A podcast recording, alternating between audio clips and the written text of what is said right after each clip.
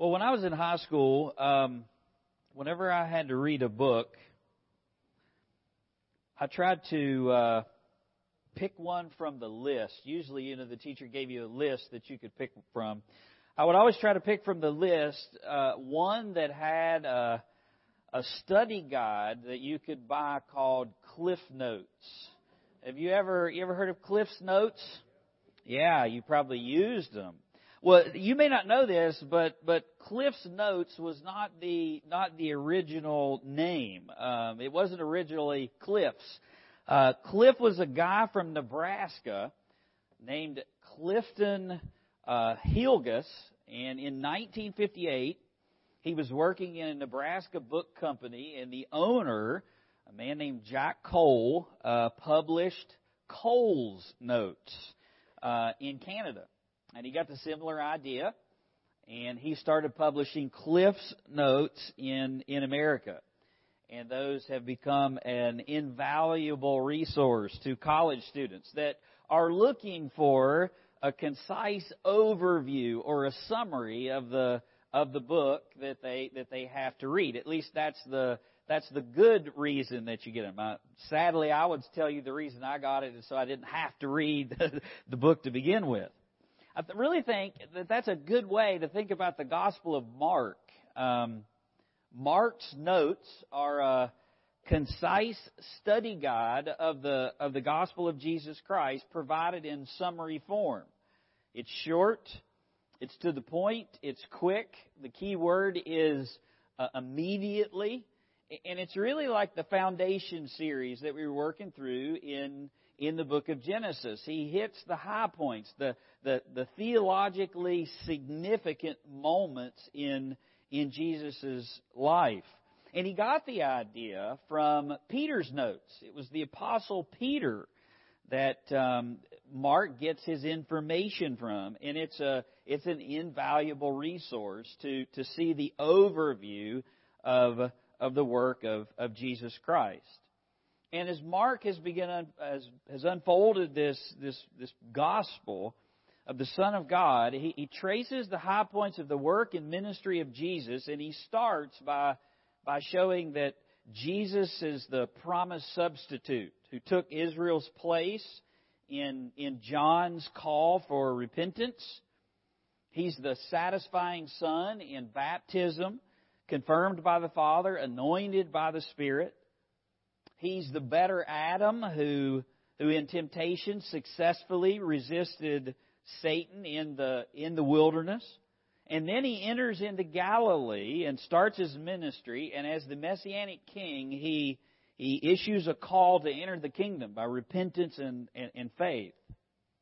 And what we've been seeing the last three messages is three, three three passages that, that Mark presents to us is that as the king, Jesus demonstrates that, that authority. He, he has the right as the creator to, to call us to follow him and, and follow him with all of our lives. He, calls the disciples, follow me. And, and we were created by God to serve him in, in the beginning, Adam and Eve was, was pla- they were placed in the garden with dominion, with specific tasks, and because of the fall, we've gone our own way and done our own thing. And so he demonstrates that, that authority in, in calling men to follow him. He demonstrates that authority in commanding the, uh, the, the angels or the demons to, uh, to obey him. And he also has the ability to to reverse the curse or overcome the, the consequences of the, of the fall. And Mark is showing us the supernatural power of Jesus and the divine authority of Jesus as proof that he was exactly who he claimed to be. He was, he was God, but he was also the, the promised one. He calls and men obey. He casts out demons and they flee. He heals sickness that we're going to see today. And in that, he demonstrates his power over the physical world that was corrupted by the fall. I mean, think about it. If Jesus is going to be, if he is the Savior of the world, then he has to be able to liberate souls from Satan, hence the, the casting out of the, of the demons. And if he's going to raise men and women from the dead, he must have power over the curse. The curse specifically on the, on the body. Death and disease was not God's original plan. It, it wasn't, it wasn't anywhere to be found in the garden, but immediately it enters after the fall. What's the very first scene? We were talking about this last week. The very first scene that, that is recorded in the Bible after the fall is not just an argument between brothers, Cain and Abel, but what's the end result? Murder. That's how bad the fall was. And death and disease comes by the fall. And, and he must exercise power. He must have the ability to exercise power over the over the, both the spiritual and the physical consequences of the fall. And that's exactly where you find Jesus and what he's doing in Mark chapter 1. So if you're not there, I want you to open your Bibles to Mark 1. And we're going to begin reading in verse 29. Mark chapter 1 in verse 29. Let's see what Mark has to say to us this morning. It says, Now as soon as they had come out of the synagogue, they entered the house of Simon, that's Peter, and Andrew, with James and John. But Simon's mother-in-law lay sick with fever. And they told him about her at, at once. So he, that's Jesus, came and took her by the hand and lifted her up. And immediately the fever left her. And she served them. At evening, when the sun had set, they brought to him all who were sick and those who were demon possessed. And the whole city was gathered together at the door. He healed many who were sick with various diseases. And he cast out many demons. And he did not allow the demons to speak because they knew him. Now in the morning, he'd risen a long while before daylight. And he went out and departed to a solitary place. And there he prayed. And Simon and those who were with him searched for him. And when they found him, they said to him, Everyone is looking for you. But he said to them, Let us go to the next town, the next towns, that I may preach there also, because for this purpose I have come. Jesus displays kingdom power over the physical realm in healing Peter's mother-in-law, and Mark gives us three confirmations of Christ's kingdom power in this, in this passage he, his restoration power is displayed over, over sickness in verses 29 through, through 30. His resurrection promise is declared in, in healing in verses 31 through 34. And then his reigning priority is discharged in preaching. When he leaves there and he says they must go to these other towns and preach because this is the reason, this is the purpose for which he has, has come. And we'll break that down and look at how God presents that to us this morning. And we start with his restoration power is displayed over sickness. Look, if you will, at verse 29. It says, as soon as they had come out of the synagogue, that's on the same day, immediately they walk or they enter the house of Simon and Andrew, and James and John were, were were, were with Jesus and also with, with Simon and, and Andrew. Mark uh, says Jesus walks across the street and he enters into Peter's house.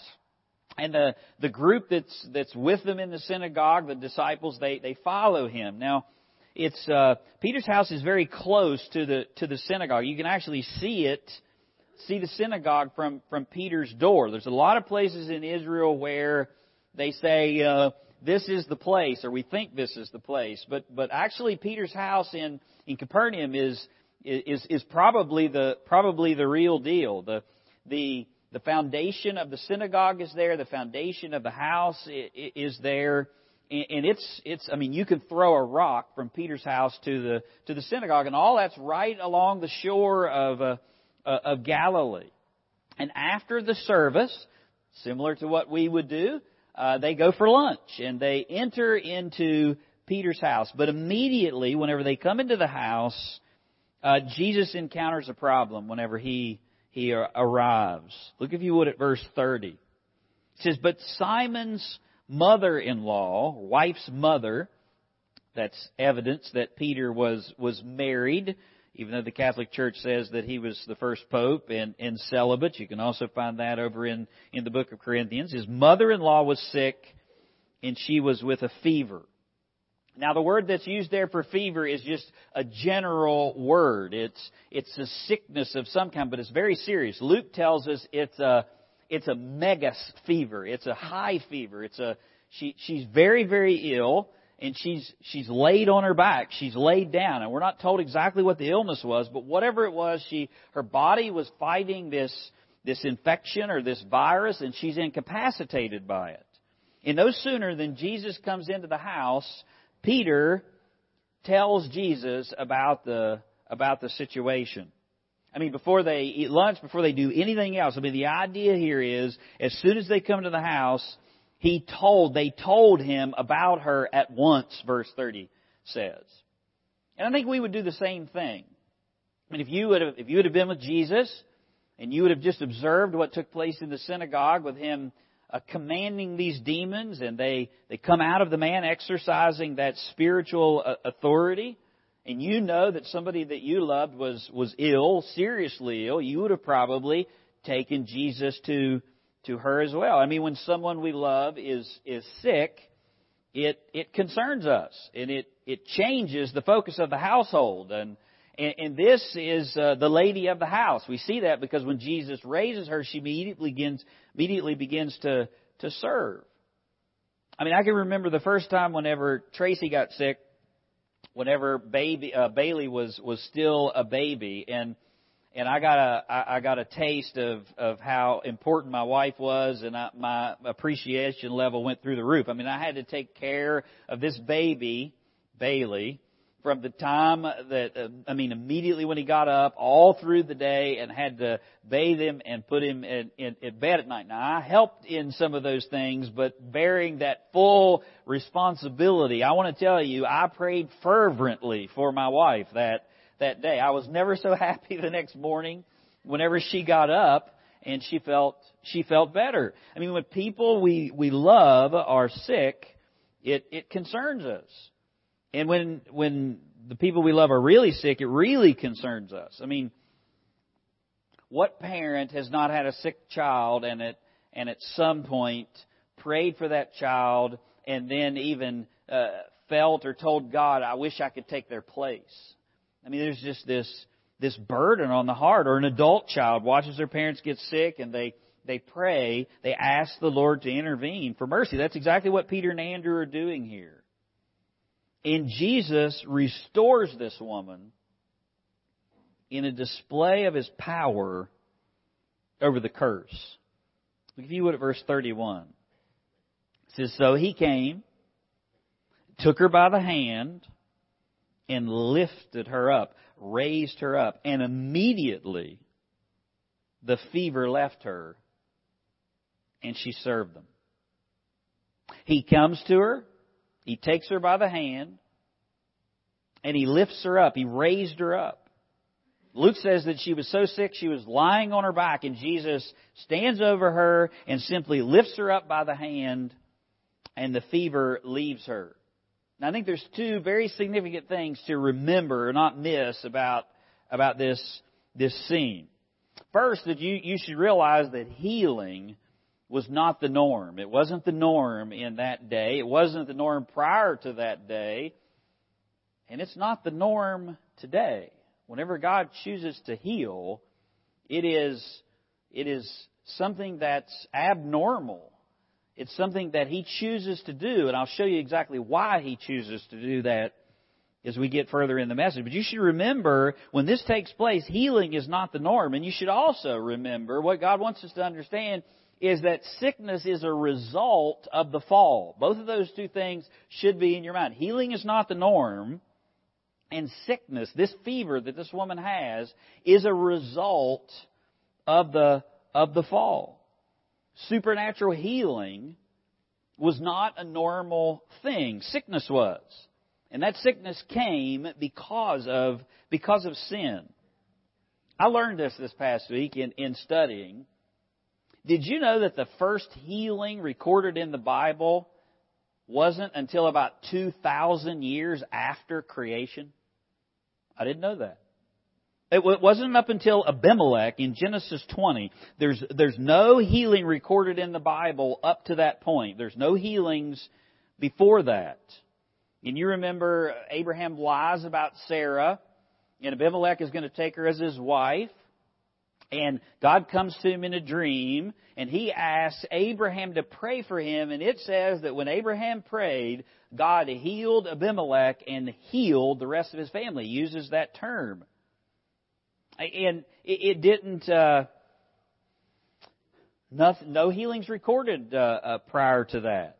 And I didn't add this up, but MacArthur pointed out that from Genesis 20 to Isaiah, another 1500 years after that, there's only about 20 miraculous interventions by God in the Old Testament that resulted in healing. Now, of course, God is intervening all over the place in the Old Testament. There's only about 20, he says, that, that result in, in healing. That's about 20 healings over hundreds and hundreds of years, millions and millions of people being born, millions and millions of people getting sick, and millions and millions of people dying.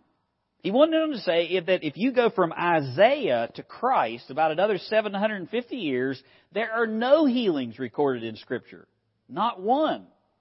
So 2,000 years after creation, the first one, from that 2,000 years, another 1,500 years up to Isaiah, there's about 20. And from Isaiah to Christ, there's none recorded in the Scripture. Now, could God have healed? Sure. But there's none recorded in the Scriptures. And during that period of time, the curse of the fall reigns. Sickness and disease were everywhere. People were dying from it. we're very blessed today to have the medical care and the advances that that we have. That's common grace. That's God's common grace. But people still get sick and people still die. That's why whenever Jesus comes on the scene and he begins to heal, people respond with shock. Just like they responded with shock whenever the demons obeyed. Because the, the people that pretended to cast out demons didn't have that same kind of, uh, of, of ability. It's also why the people are flocking to Jesus whenever there's a legitimate healing that, that takes place, but was not the norm. But when Jesus comes onto the scene, he shows his power over sin's curse and he heals many. There's about 90 passages in the Gospels that record Jesus healing. And he does that because he has the power to restore creation from the fall. I also want you to notice how Jesus heals this woman. Look, if you would, at verse 31. He came, he took her by the hand, and he lifted her up, and immediately the, the fever left her. What's the difference between that and how he calls the disciples and how he commands the demons? He exercises his authority in both of those by his voice, by his command.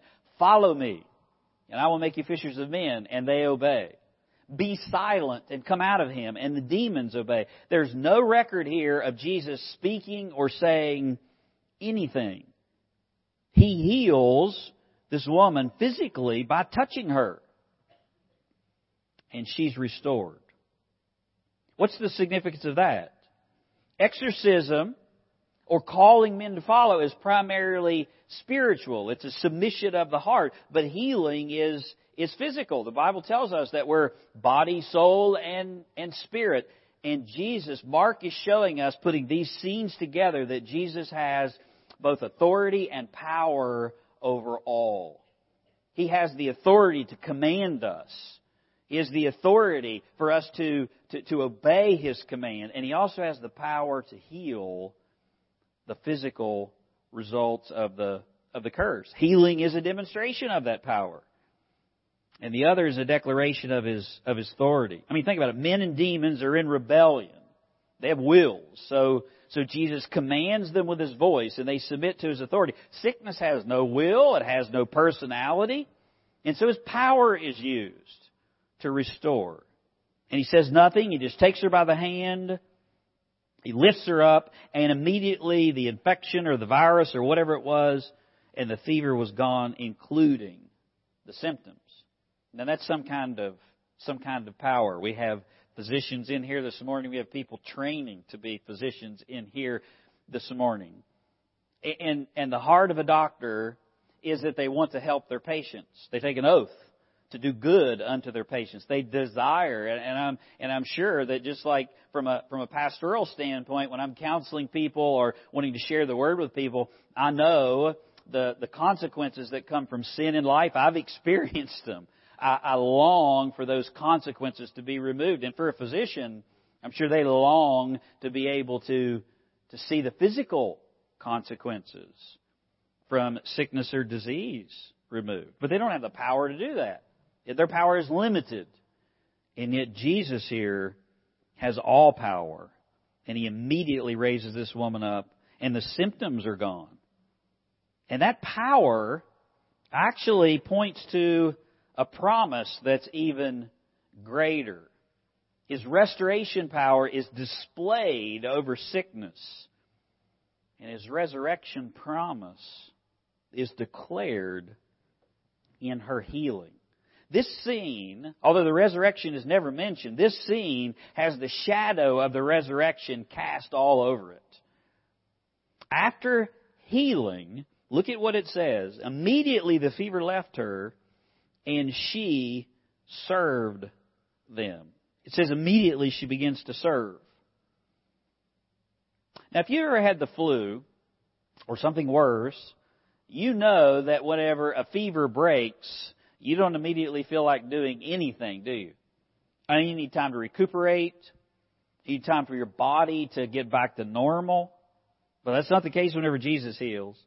It's immediate, and this woman is made whole, and she is raised up to serve the people there that's in the house.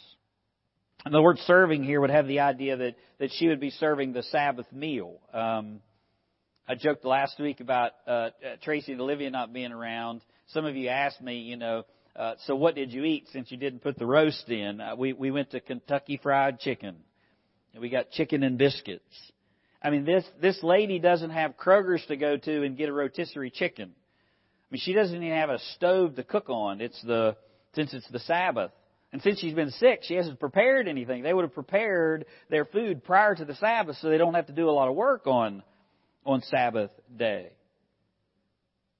And she gets up and immediately starts serving. So, what's the point? This is situational power that points to a future promise. Everything that is recorded here in Mark points to Christ's ability and what he will ultimately accomplish in his death, burial, and, and resurrection. I mean, he issues the call to follow me to the men who would be his disciples, and as king, they, they obey him. He issues the command to be silent to the demons, and, and as God, he has absolute authority, and they submit to him.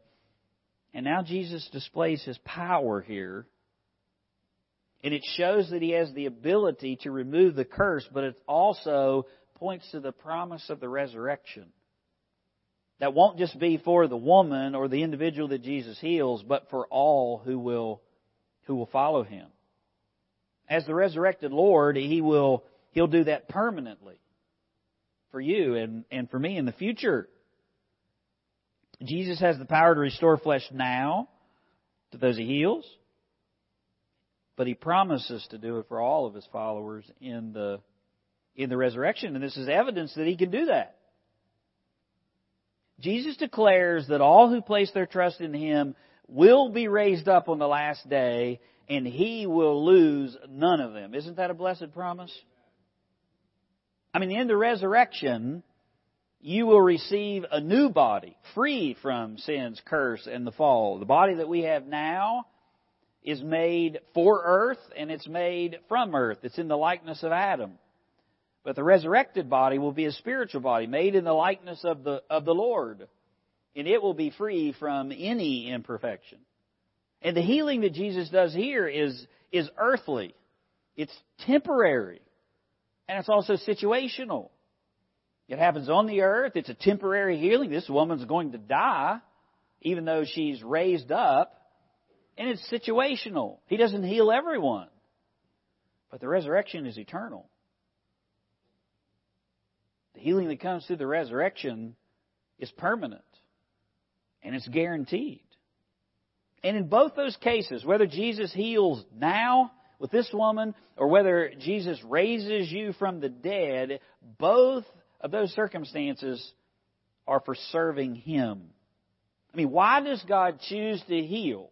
Why does He choose to heal some in the New Testament? Why does He choose to heal some today and not others? Why does He promise to raise this, these vile bodies from the, from the grave? Whether He heals now or whether He does it in the future is for, for service. I mean, think about it. In this life, you're gonna, you're gonna have sickness and you're gonna have disease. And God may choose to exercise His power over that prior to the resurrection. It's not a promise. The resurrection is a promise. But He could do it prior. And if He does, it's so we can serve Him better in proclaiming that future promise. I mean, Peter's mother-in-law's healing served Christ by displaying his power. It also served Christ by feeding them on the feeding him on the Sabbath. I mean, the promise is that you will be healed, but God's choice of when to do it is is totally up to him and it's determined by how best we can how best we can serve him. I mean if Jesus heals you now, why would he heal you? It's it's so you can serve him better in this life. If he doesn't heal you, it's so you can serve him in your sickness. Do you remember the man born blind in uh, blind in John chapter nine? It's a it's a fascinating story. The Bible declares that he was born blind so that the glory of God could be displayed. Now, I would say if I was that man born blind, I probably may not understand that. I may not even like that. But I promise you that that man who's in heaven today doesn't care that he spent how many every years it was born blind in his sickness. All he cares about was that he was used by Christ to, to put Jesus on display. And we may not enjoy the, the sickness and the disease that comes in our life. We may plead with God to remove it, and sometimes God will, but if He doesn't, it's ultimately so that we can serve him in the midst of that. Think about the apostle Paul. Was there anybody in the Bible that you could come up with that, that was a greater servant than the, uh, than the apostle Paul? I mean, you think about Paul, he's a go-getter. He's doing not one, two, three missionary journeys. He's being, he says his life is poured out as a drink offering. And the apostle Paul had a thorn in the flesh that he prayed how many times for God to remove it? Three times, and God didn't remove it. Do you remember what the Bible says about why God didn't remove it? It was so that Paul could be an example for us that God's grace is sufficient in that sickness. He's serving him there. He's serving God. His sickness, that thorn in the flesh, was serving Paul. So Paul could experience the grace of God that was sufficient for him. And Paul's sickness is serving us today, isn't it? it? is to show us that God's grace is sufficient. And when Jesus healed the masses, it was to serve as a testimony. And if he doesn't heal, it's not because he lacks compassion or because you lack faith, as the, as the nonsense faith healers say. It's because not healing would bring a greater opportunity for, for service. Now, I've told you about Theda Lewis many, many times. And Lord willing, until I die, I'll be telling people about Theda Lewis because of the impact that woman had on, on my life. And part of the impact wasn't what she said, it was how she lived. And here was a woman that had nothing. She was dying. She had cancer. She took chemo. But she was full of joy. And I had everything that the world supposedly promised would bring happiness, and I wasn't. She affected me, and she affected me. God used her. He, she served the Lord through the sickness that she had. That had an impact on my life. It, it was perplexing to me as an unsaved man. I didn't understand how this woman could be that way. I thought she was different and, and even strange in a certain way. But even after I came to Christ, Theda ultimately succumbed to cancer and died. She made it up to her 50th wedding anniversary. That was a, a goal and a desire she had. And even after I came to Christ, she served the Lord and served me in her sickness. I've told you this story before. She would schedule her chemo on Mondays and on Thursdays. She would schedule her chemo on Monday because it took her two or three days to get back on her feet so she could come to church on Wednesday night.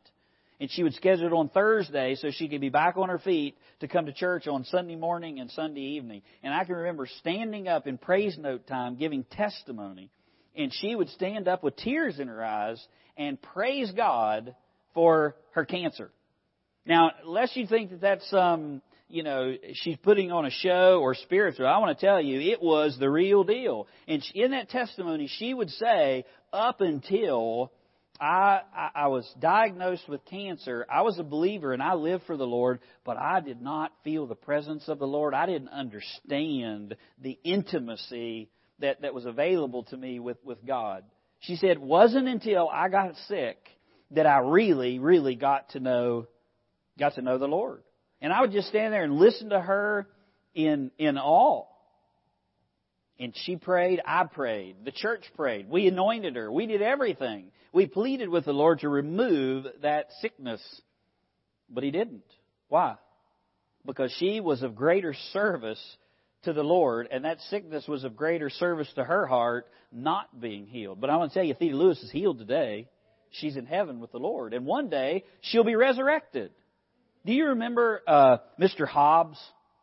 You remember Mr. Hobbs that came here and gave testimony to us? He was the parent of a TCS student, and Mr. Mr. Hobbs had uh, was diagnosed with a with a terminal disease, and he came here and he shared his testimony. And his sermon was about uh, everyone has a T on their forehead, which means terminal. He said, just for me, that that T started to flash. And he says, we're all terminal. I just have the blessing of knowing that it's coming sooner rather than later. Everybody in here is going to die unless the Lord comes. Now, if you knew that you were going to die today or tomorrow, would that change the way in which you lived? Mr. Hobbs gave testimony right here in this pulpit and said he's been able to witness to, Christ, to more people for Christ since his sickness than all of the years combined prior to that. Why? Because he understood and, and he experienced the Lord in a different way and he knew his time was short. If your sickness remains, it's so you can be used by God. If God doesn't heal, it's so you can be used by God. If He does heal, it's so that you can be used by God. Hey, God has the power to do it now, but He doesn't always choose to. And the promise for us is that He will for all of us in the future resurrection and proclaiming that, proclaiming that message and proclaiming that promise is exactly why he came. The reigning priority of Christ is discharged in preaching. Look at verse 32. It says that evening when the, when the sun had set, they brought all to him who were sick and who were demon possessed. That's like a summary statement.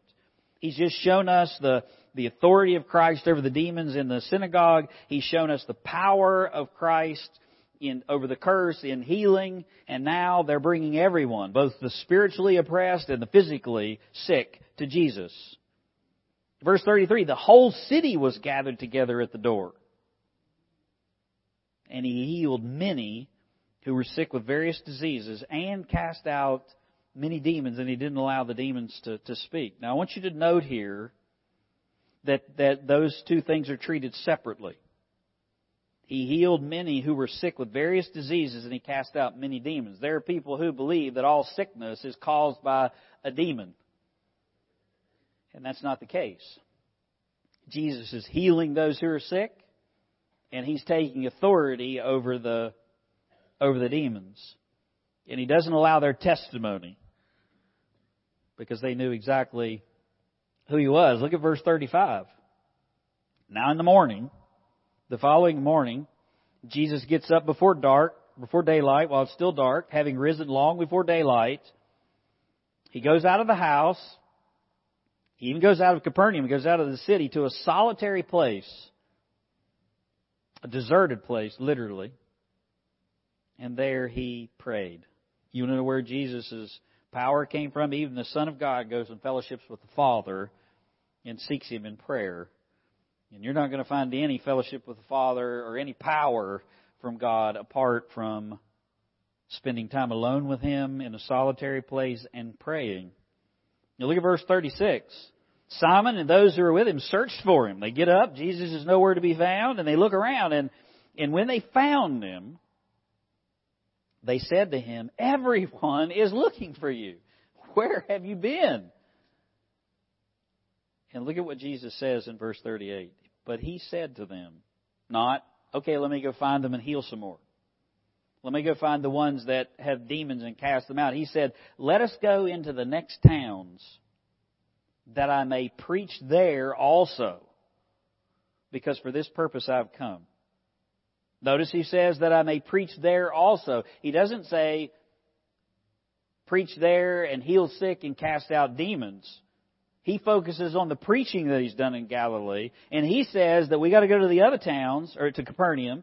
We got to go to the other towns because this is the primary reason, the priority for which I've come is to proclaim the gospel.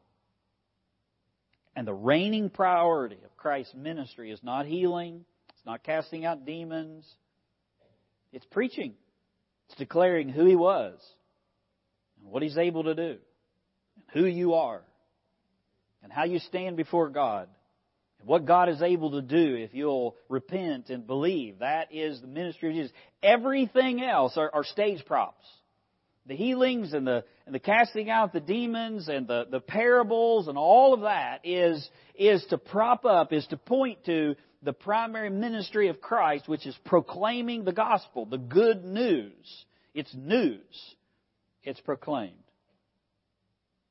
And they find him and say, Everyone is looking for you. Now I want you to notice two things out of this, this last section. One, I want you to notice what everyone wanted. Why are they looking for him? And I also want you to notice where Jesus places the priority, which is on preaching. Mark says everyone is looking for you. Why were they looking for Jesus? To hear another sermon? it wasn't to hear him preach, but it was to receive his healings. Verse 34 says he, he healed everyone. He healed many and he cast out demons. The masses were searching for him to receive the gift, not listen to the giver. You remember Jesus often rebuking the crowds? I mean, in one sense, he feeds the hungry that show up to hear his sermons and he doesn't want to send them away hungry, so so he feeds them miraculously. And in other times, whenever they show up, he says, "You're just looking for bread to fill your bellies, and you need to be seeking the bread that will fill your your souls." I have on my wall a um, uh, not a chalk drawing; it's a it's a pencil drawing that I, I bought years ago. Tracy got it framed for me. I don't remember if it was my birthday or Christmas or whatever it was, but it's the scene of the ten lepers in the Gospel of Luke. And you see Jesus in this uh, Palestinian town, and there's a building there behind him, and he's standing, and as he's standing there, there's this man on on his knees with his head as low as he can get in the dirt, bowing before Jesus, and you see the disciples standing around Jesus. And you don't notice when you first look at the picture, but if you look off in the distance, the road kind of trails out through the, you know, through the hillside there, and way in the distance, there are nine lepers with their hands up in the air praising. And you remember the story. Jesus heals all ten, but only one returns to give glory to God. And the verse at the bottom of that, of that drawing says we're not ten healed. And yet only this man comes back and gave glory to God. I have that to remind me not to be one of the nine lepers that just thank God for what he could do for me, but I want to be that one leper who worships Christ and give glory to God. Nothing's different today. I found this is an interesting uh, quote. If you offered people in our society today physical perfection, physical health, and physical wholeness, or spiritual salvation, what do you think that they would take? Nine out of ten of them would take this would take the physical. That's why they're seeking him. But look at what Jesus says is the priority in verse 38. That I may preach there because for this purpose I've come. This is why I've come. I mean, think about that statement. Preaching? I mean, between taking authority over demons and demonstrating his power over physical disease, Jesus says out of all of those events, preaching is the priority. You know why? Because it is preaching that saves souls. It's preaching that points souls to God. And the miracles only verify the truthfulness of his message. There's no salvation in miracles. Salvation comes through believing his message.